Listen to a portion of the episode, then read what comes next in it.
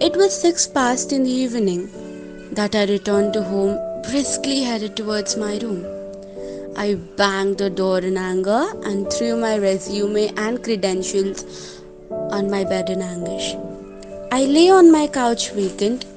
Tears were rolling down my cheeks, and I was thinking and overthinking about the grave future ahead.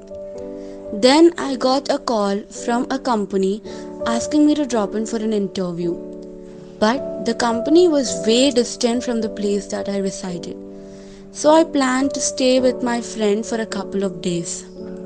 So I started packing. While I packed, I found something peculiar. It was a bag with a few boxes, and then suddenly my hands delved into the bag and I found this box. I happened to open it and could see all my badges, medals, and prizes, which took me to great nostalgia. Of especially how I slogged all day and night while exams to win that one proficiency prize.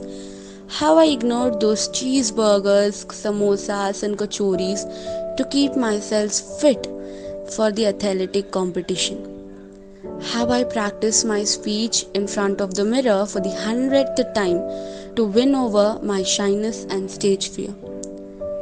I was shook for a while and then I realized that these are not just my laurels but a sign of my hard work and determination, and majorly the absence of a reason to work on these things. It was all about how I enjoyed my work. That box retaught me how hardworking I am and instilled the hope of rising every time I stumbled. Taught me that my experience will back me up every time I trip down. Especially, the box gave me the ocean of conviction to move ahead.